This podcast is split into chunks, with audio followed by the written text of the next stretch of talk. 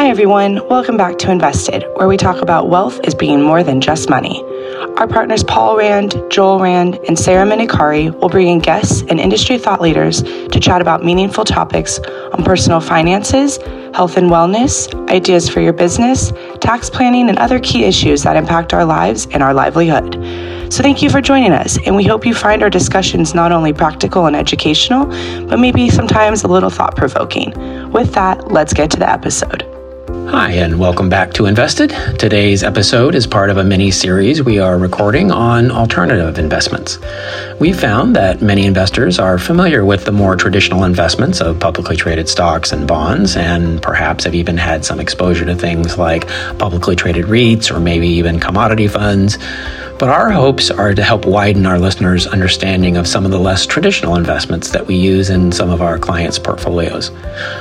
For those of you that have already listened to our first podcast in this series, aptly titled The One Introducing Alternative Investments, you learned that we sometimes refer to this asset class as just alternatives or even abbreviated alts. And in doing so, we are referring to a silo of investments that don't act like traditional stocks, bonds, and cash. Historically, stocks and bonds are generally negatively correlated, meaning when stocks do well, bonds usually don't, and when bonds do well, stocks usually don't. Portfolio managers generally use a mix of these to help smooth the ride of return investment profiles. With alternatives, the idea is to add other asset classes that are non correlated to traditional stocks and bonds, meaning that they generally aren't up and down in the same cycles, and this further smooths investors' return profiles. Many studies have shown that the addition of alternatives to traditional portfolios has, over time, actually improved returns while lowering the overall risk profile of a portfolio that includes only stocks and bonds. On today's episode, we had the great opportunity to speak with Julianne Woodson. She is a certified financial analyst, or CFA, managing director, and the lead product strategist for the BlackRock Private Investments Fund within their Private Equity Partners division. In today's conversation with Julianne, we focus specifically on private equity, what it is, how it works, and how it's different than publicly traded equity. Prior to joining BlackRock's private equity partners, Julianne was a senior product strategist within Global Credit, where she spent a decade developing solutions for U.S. wealth clients across BlackRock's traditional and alternative credit platform. She has also spent time working with Global Credit, where she developed and oversaw a range of liquid and alternative strategies, so she is certainly well versed in this space. From 2008 to 2011, she was a fixed income product specialist covering core bond, mortgage, and inflation protected strategies. Her history of being responsible for product development, investor relations, and acting as a link between portfolio management teams and investors made her an excellent guest for us to dive into private equity. She earned her BS cum laude in finance and a minor in international studies from the University of Maryland. So, with no further ado, let's get to our conversation with Julianne Woodson from BlackRock. Well, hi, welcome back to Invested, where we're joined today by Julianne Woodson, Managing Director and Lead Strategist for the BlackRock Private Investment Fund. Thank you, Julianne, for joining us. Thank you for having me. So, as we talked about, we're doing a series of podcasts, and we're on this series, we're talking about alternative investments. We did a sort of intro to alternatives 101 and touched lightly on different asset classes inside alternative investments. And in this one, we want to dive a little bit deeper into private equity specifically. But before we get into all the nitty and gritty of private equity, um, you've had experience in several different parts of this asset class, including global credit and long short and other strategies. And you know a lot of our clients that are listening know that we've been doing private assets for a while and recommending those where appropriate. Um, but can you give us a little bit of your just overall thoughts on the asset class of that bucket, that very big bucket of alternative investments um, as a category as a whole, and why people should have them in their portfolio, and you know what role do they play in the portfolio? Absolutely. Um, as you as you mentioned, I, have really spent my career at the intersection of wealth um, and alternative investments. I have covered virtually everything from mutual funds to hedge funds uh, and the traditional ways of private market investing, which would be the lockup limited partnership vehicles. Um, I'm drawn to the things that feel complex and make me think harder, which is really why I've spent the last five to 10 years focusing in on alternatives. Um, and I have learned two things. One is that alternatives are not so alternative anymore. And secondly, they are not one size fits all. What I mean by that is that different types of alternatives can play different roles in a portfolio. So it's important to understand what outcome you're trying to drive to. Um, we've developed a framework to analyze just that. We actually call it the HDMA model. And we encourage advisors and clients to know how to use it um, and to know the outcome you're seeking and, and match the intent with execution. Um, so the H in HDMA stands for hedge, which is not hedge, hedge funds, um, but rather the strategies that are designed to increase in value when core exposures are falling. So think of something that's negatively correlated to stocks, Managed futures are a good example, which would really be categorized as a liquid alternative, not necessarily a private alternative. Um, you see those losing money over the long run if markets are grinding higher, but in a year mm-hmm. like 2022, when things were severely negative, those are those are going to tactically pay off. D is the second category. It stands for diversifiers. You know, something that has low or moderate correlation to the rest of a portfolio, but with different return drivers. There, you want to prioritize lower beta strategies, which can help cushion a portfolio against shocks in markets when everything seems to move together or correlate to one. Um, finding strong strategies here can be like finding a needle in a haystack. Um, industry performance, if you look at Morningstar, suggests that you know fewer than 20% of quote unquote diversifier funds are delivering returns um, over the last five years in excess of 3%, with betas less than 0.3. Um, so this is a tough area to, to kind of be putting capital to work. Similarly, uh, the third category, um, M, modify, that's a way to lower volatility, hopefully drive to a, a strong return outcome. That's definitionally pretty challenging to do. Similarly to, to diversifiers, you might end up overpaying here um, uh, relative to the performance that you're able to generate. And that's where you get to amplifiers. Um, this is where I think we're going to spend the crux of our conversation. It's where I have spent the last few years figuring out how you know we get more investors access to higher returning parts of the market. This is where we bucket private market offerings. So think private real estate, private credit, and private equity. These are private asset classes. There are embedded return premiums which are really there to, to help amplify returns over more liquid or public markets. While they're technically labeled alternative, you know, we look at these strategies really as extensions of public market counterparts with just different risk profiles. For example, you might see private credit as a potential way to pick up additional return over fixed income, provided you can tolerate the illiquidity of the asset class. We also see private equity as a potential way to increase long term returns over public stocks.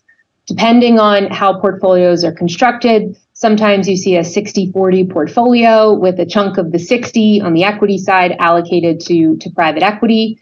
That amount can vary, right? And the types of underlying private equity used can vary. And similarly, on the fixed income side, you might see, you know, 10, 10% or more hived off and allocated to, to private debt really as a way to, to amplify um, amplify yield premiums over the public markets. We sure do love acronyms, don't we? In this industry, the alphabet soup is just.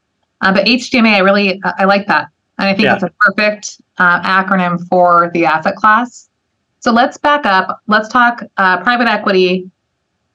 In your simplest terms, what the heck is it? AKA PE. Uh, that's our acronym for private equity. Uh, and then how does it differ from public equity? And and I noticed too, you when you mentioned managed futures, I used to tell people, well, that's something. Look, there's something in your in your portfolio. You're going to be three years of why do I have this? Why do I have this? Why do I have this? And thank then God I have it. And then why, thank God I have it. Yes. And then why do I have it? Why do I have it? Why do I have it? Thank God I have it. Anyway. Exactly. So, exactly. I didn't mean to interrupt you. Uh, with with the PE. I guess we're both.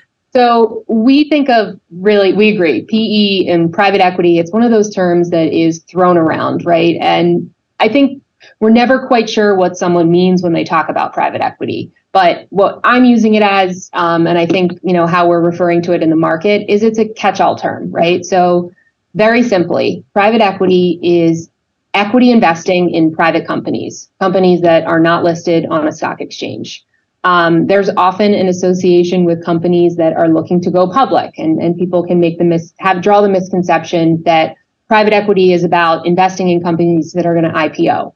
Um, so that's part of it, right? Yeah. A topical market example today would be Instacart, um, the grocery delivery app that all of us, um, or some of us, um, many of us, I would suspect, are, are, probably using. I just ordered groceries uh, earlier today to get delivered home. That's not an endorsement, by the way. it's not an endorsement. No, um, let the record state, not an endorsement. Um, we do not have an investment uh, in Instacart within our okay. private equity platform.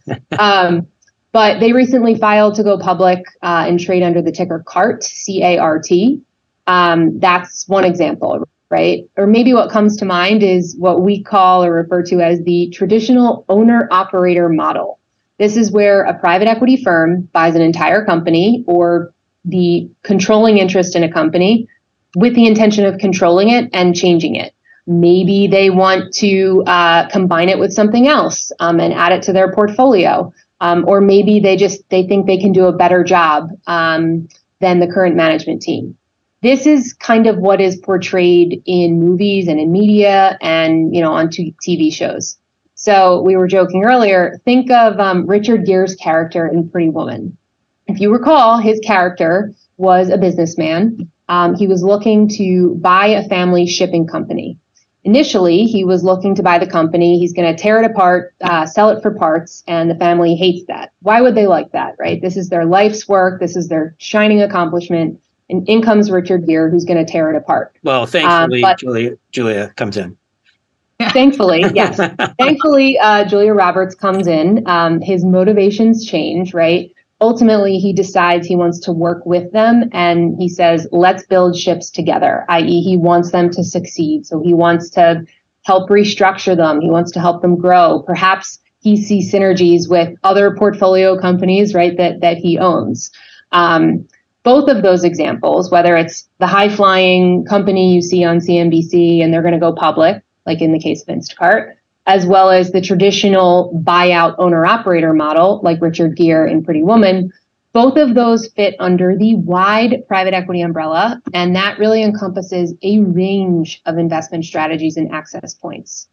So, just a, a little bit of context, which I think is always helpful.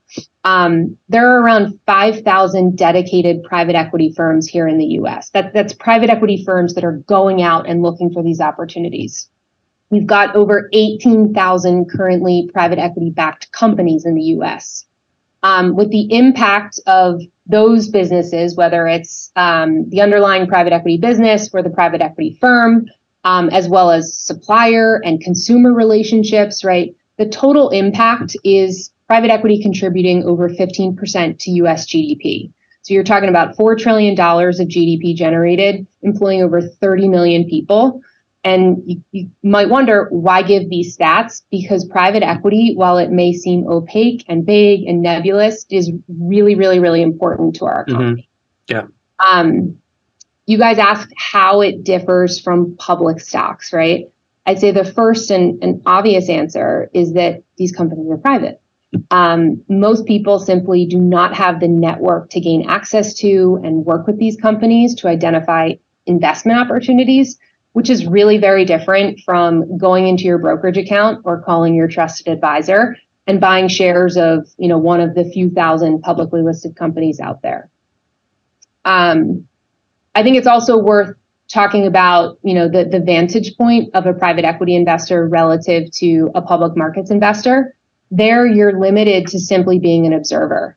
In private equity, you get a you can you can right get a firsthand view of the change that sponsors and management teams are affecting within companies you also hopefully have the luxury of time on your side where you're not managing to quarterly earnings right a daily stock price sec reporting and, and regulation yeah.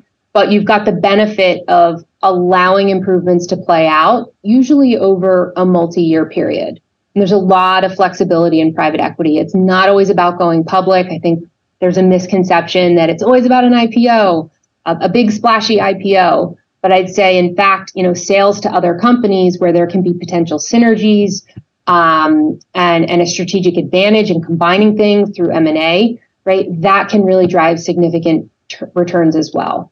All very different from the public markets, where the market, as I think we all kind of see day to day, behaves as it wants. Sometimes it's driven by fundamentals, often driven by sentiment, and of course is reacting to what's happening around the world. Yeah, and you um, brought up an interesting point there, and I want to make sure we emphasize that you know the ability to impact the company as a manager of a portfolio or slash an owner of a of a company the managers of private equity have a much a greater ability to be able to get in there and help the company and make a difference versus a shareholder. Not that there aren't you know shareholders large shareholders of public companies that go in and buy very large but that's the vast minority of the cases, whereas in a private equity situation, it is very likely that the private equity manager is very actively involved in what's going on in the company and, and advising them on how to do better. Absolutely. At the end of yeah. the day, having one very active equity owner who has um, one skin in the game, right? Your interests are aligned. Two, and three, they've got a long term horizon and a plan to create value that can be very much preferred to thousands of passive individual owners in the public markets. And, and that's really the crux of private equity. And then, in just in that that IPO uh, point that you mentioned too, I think it's important because um, when we're we'll talk about you know the the market for private companies and and the ability to invest in those, but you know really the the world has changed. It used to be the case that a company is getting bigger and they need access to capital and they yes they can borrow it but another way of accessing capital is to go public. And so that's how it used to be. It's like hey we need more liquidity. Let's go public and sell part of our company to the to the public. Now with if you look at more recent bigger transactions and name you know name your tech company that's in there that recently went IPO in the last several years. But that is that's not a a hey, how do we raise capital? They had plenty of capital coming from larger investors, even though they remained private. It was actually a liquidity event for those that are already owners, right? That's right um, not only are there fewer IPOs that are happening, but the time to IPO is now a lot longer than it used to be. So, kind of in the years leading up to the tech bubble, right, the time to IPO was six years. So, there was this rush to get to market um, and then raise capital via the public markets. And now what we're seeing is the average time to IPO is 12 to 13 years for some of these tech companies. So it's taking a lot longer for these companies to ultimately go public, which means the value creation is happening um, happening when they are private and accruing right. to those private investors. Just further underscoring the need for more investors to be tapping into the private opportunity set. And and from that opportunity set, I, I think the stat is about 13% of of companies are publicly traded and about 87% are are private. And I think I have these and you mentioned that, you know, less than 5,000 there's less than 5,000 publicly traded companies available. But when you look at private companies that in the US there are about 7 million private companies and about 2 million of those have 50 or more employees. So from a sheer opportunity set, we're we're looking at a, a massive opportunity, right? That's right.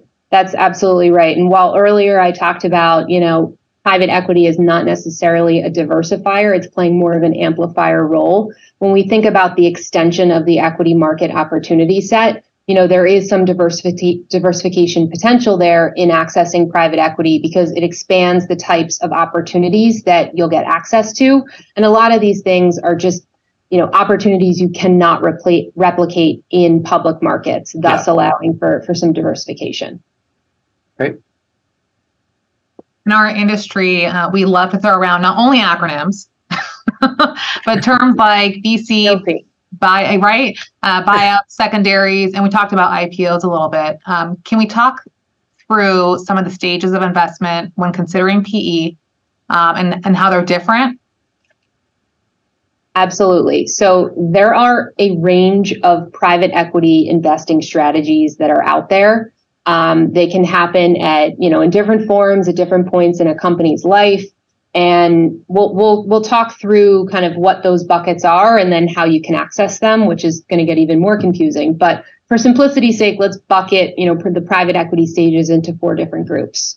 Um, you might hear venture capital, which is referred to investing in earlier stage companies, right? You might be an early, a seed, or maybe you've heard the term angel investor.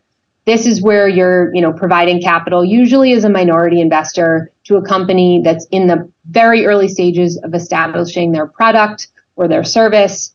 They're trying to build revenues, right, and build out sort of um, their their market share. They are not profitable at this point. They probably have really high capital needs, um, and we'd argue the risks are higher. So just for, for example, for numbers sake, if you make 10 venture capital uh, investments, right, you would expect most of them to fail. They're not going to return um, much, if anything. And you're really only go- going to rely on one or two to return significantly, to be those home runs and make up for the for the rest of the portfolio being losers. So it's much higher risk return. Um, next is sort of the growth equity or late stage venture space. Um, you might hear us refer to that as pre IPO. These are the companies that are in growth mode. Maybe they are seeking that last round of equity financing. They want to boost their valuation because they intend to go public near term. Um, here you look for, or you, you might find companies that are, are more established, right? They're further along in their life than a traditional early stage venture investment. They've got revenue growth. Um, perhaps they are not yet profitable, but they're kind of on that cusp um, near term. So it's it's no longer about are you growing, how much are you growing, how fast. It's about efficiency of growth, right, measured against profitability. So it's still higher on the risk return spectrum, but it's a little um, it's a little uh, less risky than what we would view as a traditional early stage venture investment. And I should also mention that you know most growth equity or late stage VC investing is definitionally minority investing, right? Typically, um, and in a lot of cases, these are not PE backed companies, or, or, or you know, I, I should say. Um, they don't have one single PE sponsor. They may have a lot of private equity investments, but but no lead sponsor. Um, so you want to look at you know who your counterparts are going into these types of transactions do you yeah, have good and just to clarify then so it may be the case when when there are different private equity funds or managers there may be a company that has multiple uh, private equity firms that may be investing in that same company right in absolutely. different percentages yeah absolutely but no one is no one is owning the major- majority stake Correct. right yeah. no one has that controlling interest and that's a key differentiator relative to buyout investing um, which is kind of bucket three. And that is definitionally, right, you are looking to take um, a controlling stake. And this is the majority of, of sort of the private equity market or universe. It's about two thirds of the transactions that we see. And it's what we mean, and I think what others mean when they talk about traditional private equity. Um, you'll also hear the term LBO, right, in the interest of, of acronyms. LBO is a leveraged buyout think back to Richard Gere, right? This is that traditional control owner operator model where the PE firm is active, they're driving change, they have a plan, they want to execute on that plan to create value and generate returns for their investors. Um, so in the case of Richard Gere, right, he wanted to initially tear apart that shipping company, sell it for parts. He then decided he was going to buy the company. He was going to work with the existing management team, which was the family, um, and they were going to build more ships together. Um, to use a golf metaphor, even though I hate golf metaphors, um, no disrespect to golfers. Easy.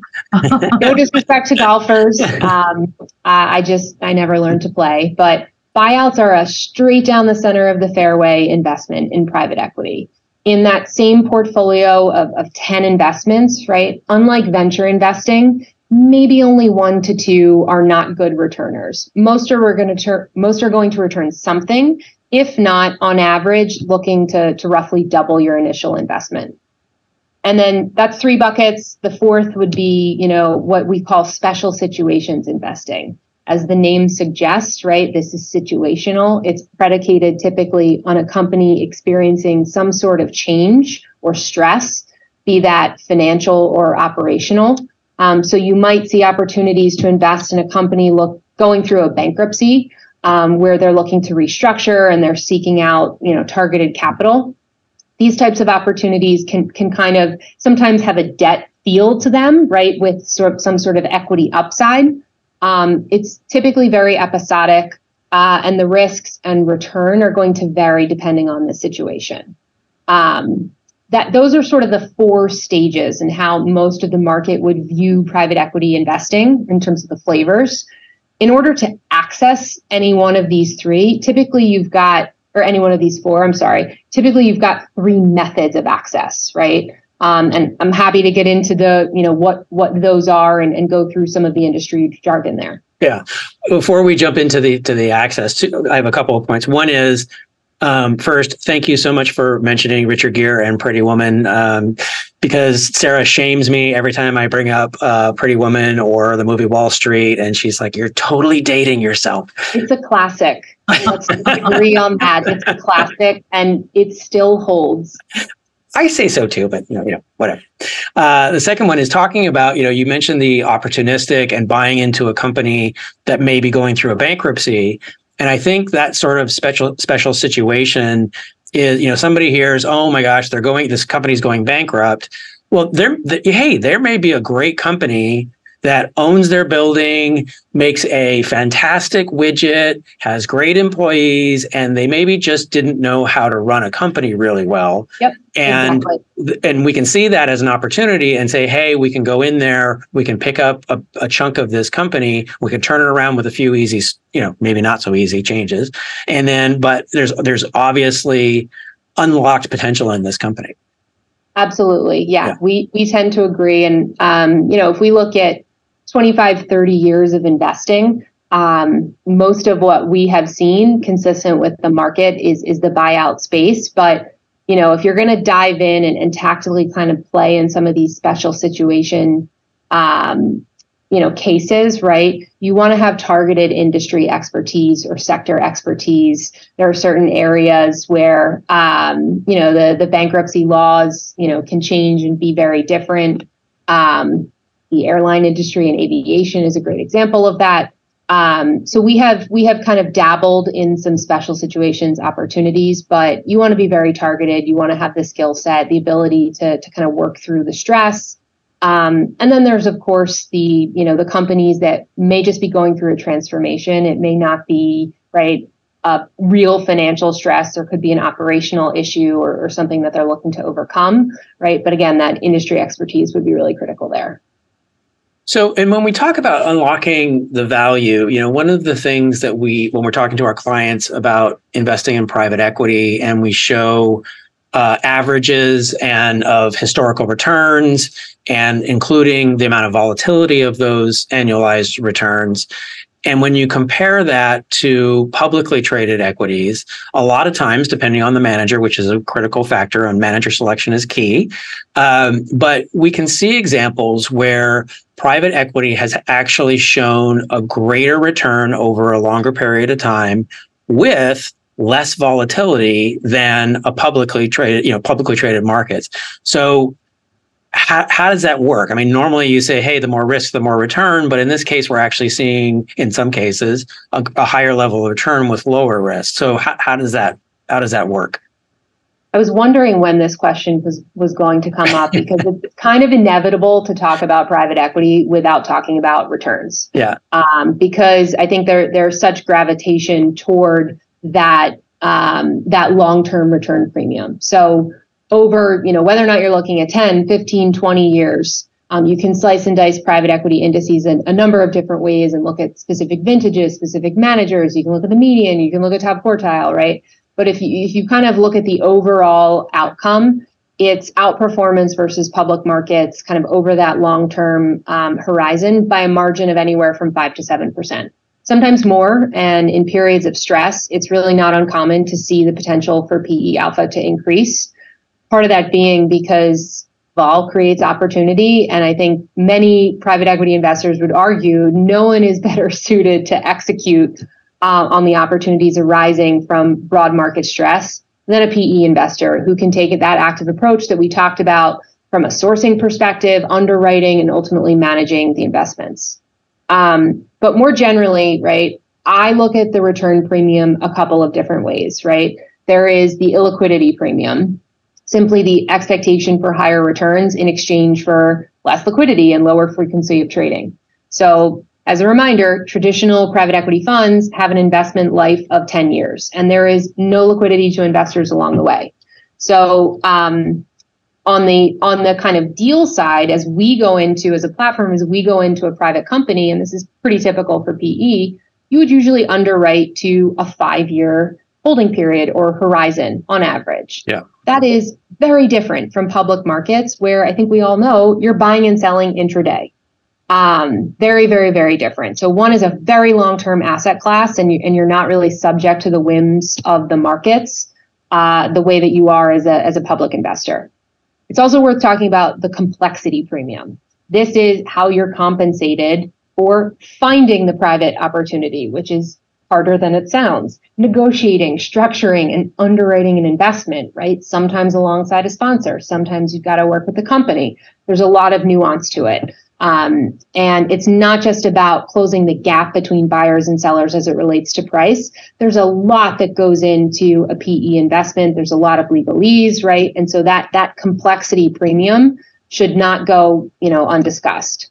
And that ties into something that I think is really important that we point to in private equity often that you can't really point to in public markets, which is the information premium or the information advantage in public markets, um, you if you trade on material non-public information, right? We all know the the outcome for you if if um, if uh, if you do that, right?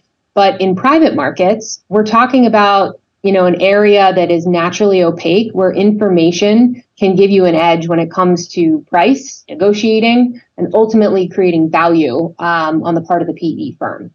So it's really hard to deconstruct how much of that five to seven percent, you know, PE alpha over public markets comes from illiquidity versus complexity versus yeah. the information advantage. But I think that the combination is what we look at as driving that long-term outperformance.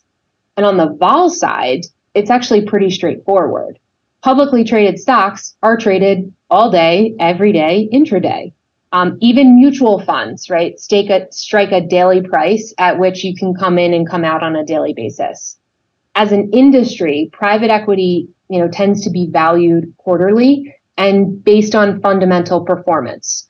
Um, so when you combine that, right, the lack of that sort of public market, you know, in and out, right, the um, the less sensitivity to selling pressures, right? And you combine all of that with these long, long, long investment horizons that private equity investors have. That sort of explains the optically lower volatility relative to something that's striking a price every day. Right. And I think that's that's an important point that, you know, hey, you get some sort of headline news uh, it is much more likely that some people may go home and sell out of their mutual fund or their ETF, and it is far less likely that you're going to sell out of your private your private equity.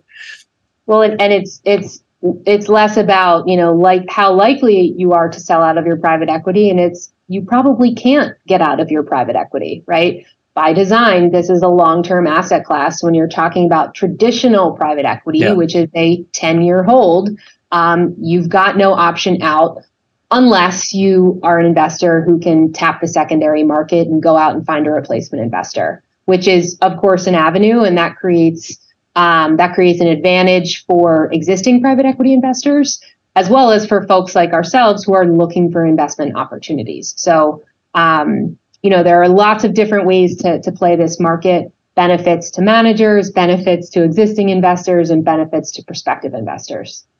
So before we get into the democratization um, of private equity, let's talk about let's go back to the access point. So primaries versus direct index investing versus secondaries, and kind of the pros and cons of each of the three categories. Yes. So I mentioned you've got four flavors, right? Reminder: we've got venture, we've got growth slash late stage venture, we've got buyout, we've got special situations. In addition to those flavors, you have three methods of access to keep it simple. One is picking funds. That is called primary investing. So that's when you're making a commitment to invest in a manager's fund, assuming you can get access to the right managers, which is easier said than done, as is all things in private markets. You need significant resources, experience, access. You got to meet their minimums, all to be able to build a diversified slate of investments. Or maybe you just, you know, bypass some of those steps and you can make uh, an investment in a primary fund of funds.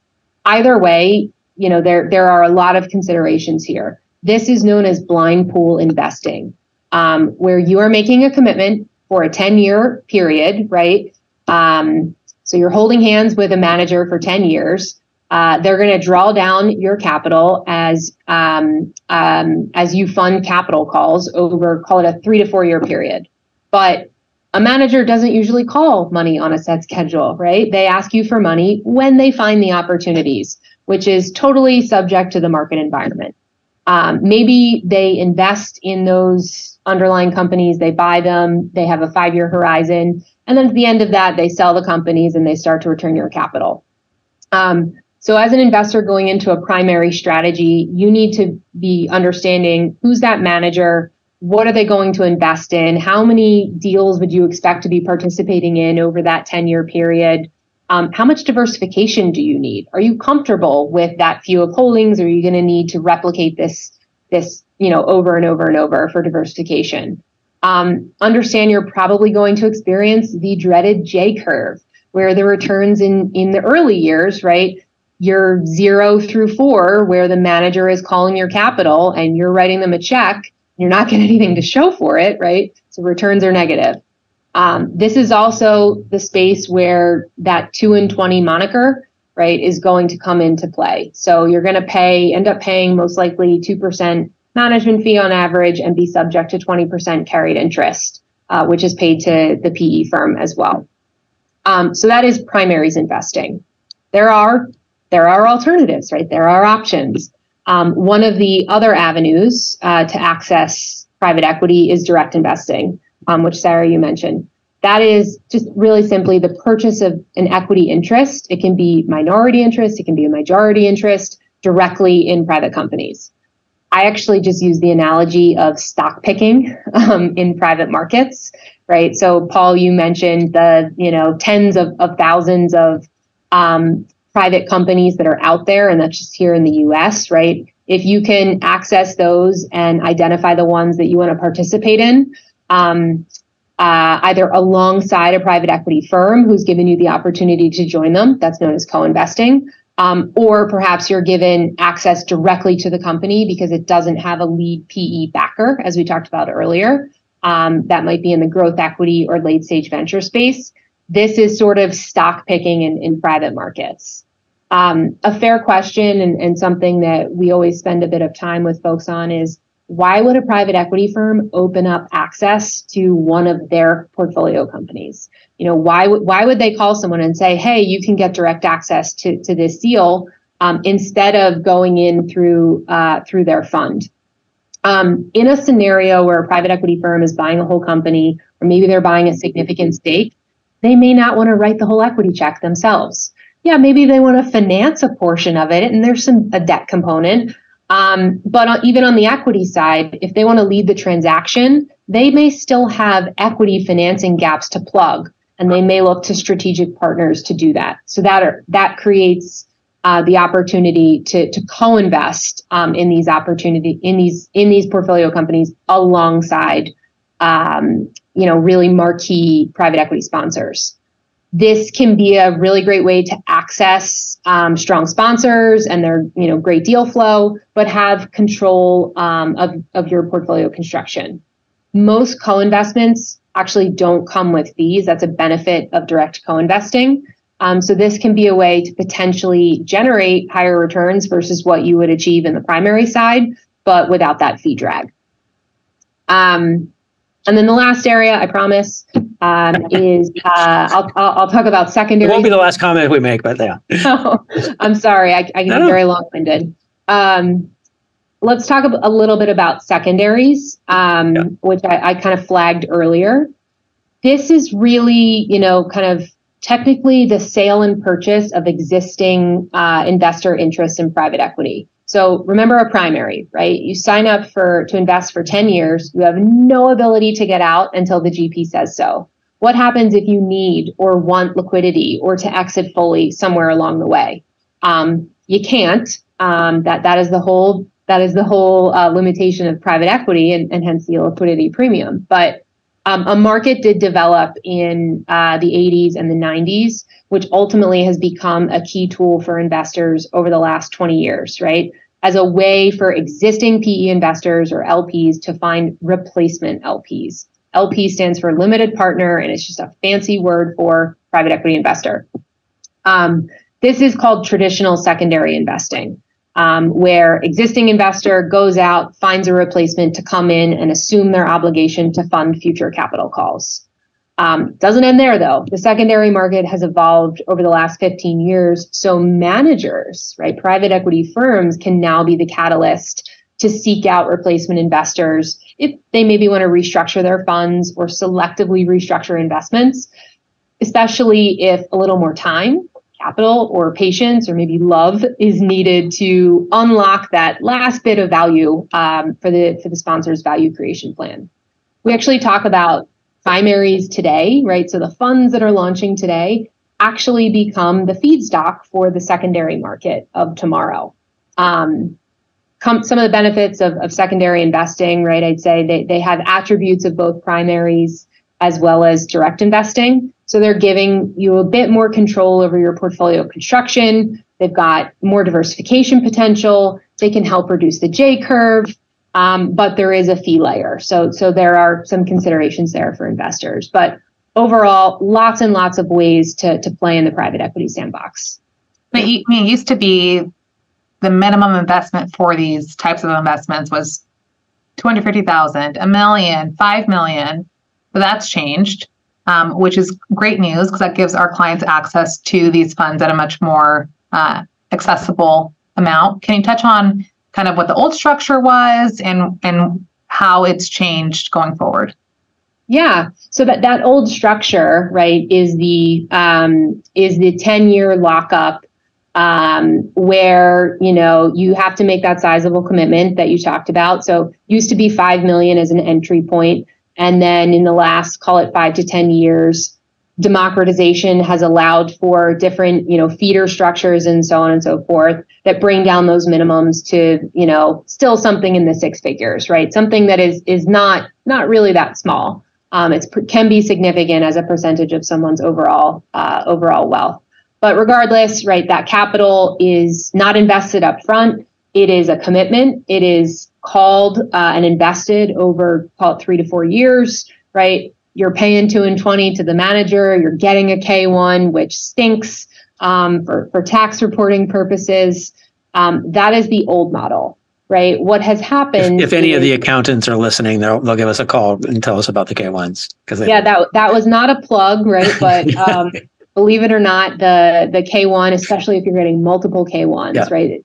the hardest K1 to get is the first, and then after that, it's just a tidal wave. But um, what has what has happened is right. We've gotten some innovation in structures and wrappers, and managers have a greater desire to bring a broader range of investors access not just to private equity, but a range of private market strategies. So we're now beyond this is an asset class for institutions and for qualified purchasers and the ultra ultra ultra high net worth right? Now you've got continuously offered vehicles that have much lower investment minimums. So you might see, you know, something as low as $25,000 or, you know, around there, something that you can come into periodically, maybe monthly or quarterly. In very few instances, you, will see, you know, the ability to get in daily. Um, I think there there are solutions for the lack of liquidity as well. Um, a number of the newer vehicles have been structured to, to give you the option of limited liquidity on a quarterly basis. Um, so again, make, making that experience a, a, bit more palatable. And then I'm saving the best for last. No K1, right? A lot of these vehicles are, are have been built to deliver 1099s. Woo! You know, it's we get ex- we get very excited about tax forms around here. so having I I you know having in a prior life had to look at K1s and try to piece together what's going to be treated as a long term capital gain, what is income, what is the outcome of this whole thing, right? The 1099 really streamlines and simplifies the tax the tax headaches. Um, so we see this this innovation and and the expansion of access not only opening the door to private equity for more investors, usually first time investors, but it's also adding a new tool into the private equity toolkit. So now you have novice or even sophisticated private equity investors. They can now use these evergreen options, these newer structures in tandem with traditional commitment style investing. Um, and the outcome can lead to lower fees that you're paying to managers and potentially making fewer and smaller commitments while still staying invested in the asset class and preserving return potential. Um, so I think we're still in the early stages of the democratization and the expansion of access. And I think we're going to see these vehicles used more and more for all kinds of investors. Yeah. So you know the the industry has changed quite a bit, and and it's great. We have easier access to private equity funds, um, but alternatives really aren't for everyone, and, and certainly all cases, right? So, what would you say are some of the primary risks uh, to con- consider when you're looking at, hey, this manager or that manager, or just you know a private equity as an asset class in general?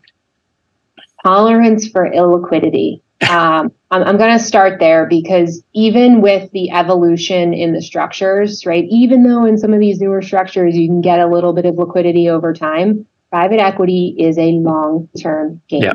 And it's not something that you want to try and time. We hear sometimes from investors, is now a good time? I want to come in, you know, at the low, right? I want to buy low, sell high. Um, that's really hard to do and, and, implement successfully in an asset class where you're trying to drive returns over a five year period. Um, I think the other challenge is ensuring investors know what they're signing up for in private equity um, and being able to have that patient capital, knowing that you're not going to see returns the same way that you will in, in public markets. So respecting that long term game is, is really key. And then I think, you know, understanding the benefits and risks of the various styles that we talked about, you know, buyouts versus venture, understanding where they live on the risk return spectrum, um, or the mechanics associated with primaries versus secondaries versus direct investing. Uh, there's a lot of industry jargon thrown around, which I'm guilty of as well. So, getting to the bottom of what you're investing in and what you're really buying is crucial. Um, you want to make sure you have realistic outcomes, um, or, or, I should say, uh, your expectations for outcomes are realistic. So back to that HDMA framework. Know the role of the asset class in the context of a broader portfolio. Yeah. Don't expect private equity to, you know, be um, to be up when markets are down meaningfully. Right in 2022, most private equity was flat-ish, maybe up a little, down a little, but it's not going to return big or it's unlikely to return big in an environment where markets are down meaningfully. So this is a positively correlated asset class. This is not a hedge. It's not negatively correlated. And then I'd say like respect the opacity of, of private equity. Um, but no differently from other asset classes, you want to be able to do your due diligence on your choices, which is often easier said than done. Um, so we actually encourage folks to, to consider the four P's, right? um, as, as you kind of make your choices and, and build your slate or your roster in this space. Understand the platform behind an offering, and that includes the people. Um, do they have the expertise to navigate market cycles? Can they adequately source and diligence and underwrite opportunities? Um, secondly, on a related note, the performance. What is their track record? I think that's pretty self explanatory. Um, third, the portfolio in question. How's it built, right? if you invest $100,000, how is that money going to be put to work? Um, and what are they going to be investing in? And, and how has that evolved over time? Is the fund or the strategy managed the way that it's marketed? Um, I think that's really key. It's, it's easy to tell a story, but does that story match the results? And then finally, the price. What is the cost of entry? Is it more or less expensive than similar products? And can you justify that, that difference? So understanding all of that and, and putting market context around it, I think is is really important as you know folks look to evaluate managers and, and opportunities in the asset class. Yeah, I think you know you you brought up some some great points there, and I think when we go through and talk to clients about private markets and not just private equity, so the same thing would apply to private debt or private real estate and some of the hedge strategies. That determining a a client's liquidity is key in the first step of that is to say okay here's the whole portfolio. How much do you need when? And let's take this slice that you're not going to need for a long time. These are not things that we get in and out of. Maybe we trim maybe we add but this is not well, a we always say if, if someone's looking to trade in and be out you know th- 30 seconds later or if at the time of entry they ask how soon can i get out? This is not for them. Yeah Um, right. Little bit of a joke, but you know that is it is accurate. So we agree yeah. with you. Absolutely. Um, any you know just looking at and i know we need to you've you've been more than generous here with your time but anything on just the current environment and you know from maybe a BlackRock perspective what do you guys see as some some real opportunities that are out there right now or what are the kinds of things that you're looking at yeah, so um, it definitely depends on the vantage point and that outcome that you're seeking. So there are a number of, of really strong or marquee GPs um, bringing their latest vintage buyout fund to market. So that can be compelling for investors who are looking to make primary commitments. Um, but I'd say we're more focused on the opportunities in the direct investing space as well mm-hmm. as secondaries.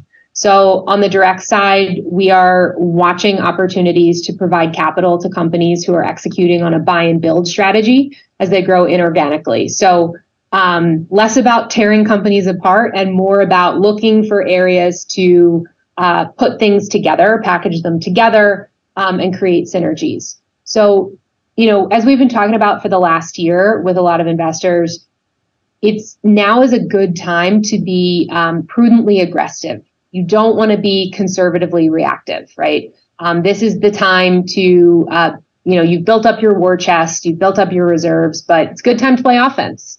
Um, if you can and you're in a position, you want to see companies take market share from competitors. Um, and you see that in the form of, of buy and build strategies where you know companies are acquiring smaller companies often at lower multiples and kind of building them up into a larger aggregate uh, where they're going to command a valuation premium in the market. Um, and we've got a, we have a couple examples um, in some of our portfolios of um, investments that are kind of undertaking this mission.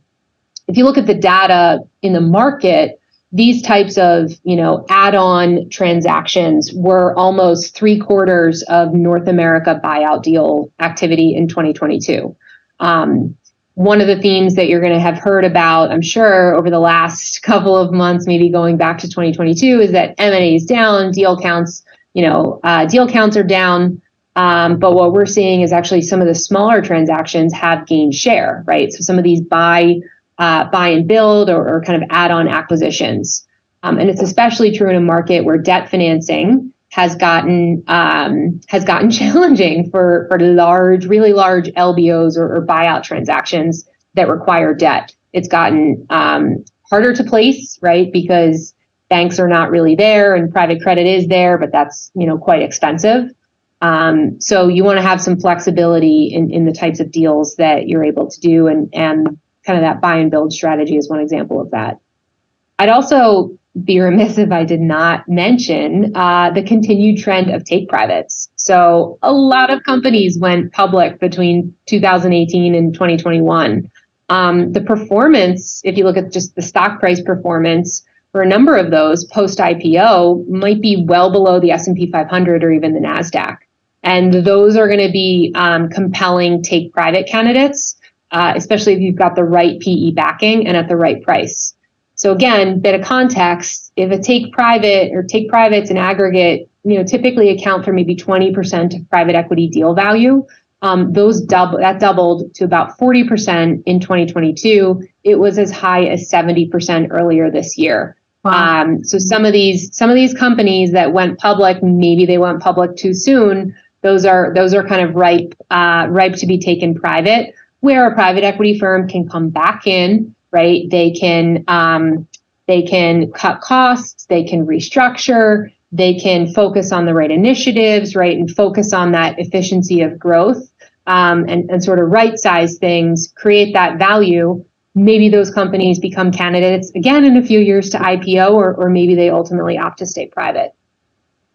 Um, on the secondary side, uh, which you know I promised to, to mention as well, those are also popular in this environment for a couple of reasons. So we're watching the fact that some investors institutionally got over allocated to private equity. Um, last year, 2022's public market performance didn't help that in the context of the overall portfolio. So what happened was um, you saw the denominator effect um, come into play. The denominator effect is a really fancy industry jargon way of saying um, folks got over their skis in, in private equity. And, you know, if maybe they had a 20% allocation to private equity because public valuations fell so quickly, right, the PE became lopsided and you, you seesawed a bit.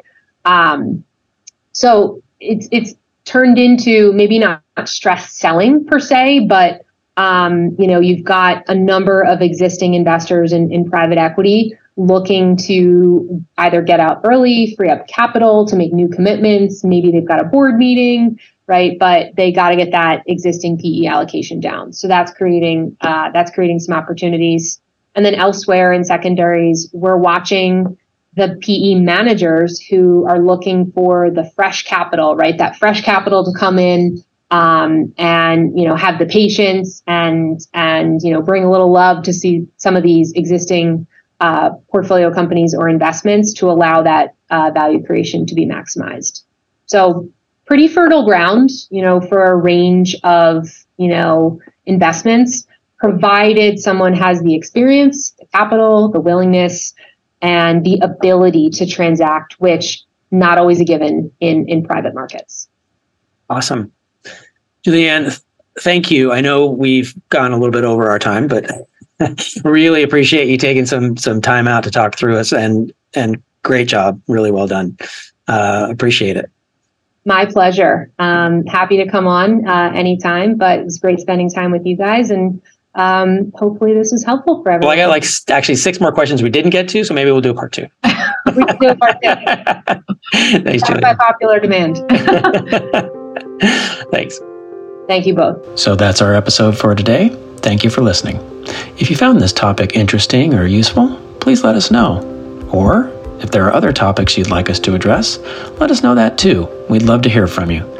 Thanks for joining us, and thanks for being invested. The RAND Group is a group comprised of investment professionals registered with Hightower Advisors LLC, an SEC registered investment advisor. Some investment professionals may also be registered with Hightower Securities LLC, member FINRA and SIPC. Advisory services are offered through Hightower Advisors LLC. Securities are offered through Hightower Securities LLC. This is not an offer to buy or sell securities. No investment process is free of risk and there is no guarantee that the investment process or the investment opportunities referenced herein will be profitable. Past performance is neither indicative nor a guarantee of future results. The investment opportunities referenced referenced herein may not be suitable for all investors. All data or other information referenced herein is from sources believed to be reliable. Any opinions, news, research, analysis, prices, or other data information contained in this presentation is provided as general market commentary and does not constitute investment advice. The RAND Group and Hightower Advisors LLC or any of its affiliates make no representations or warranties express or implied as to the accuracy or completeness of the information or for the statements or errors or omissions or results obtained from the use of this information. The RAND Group and Hightower Advisors LLC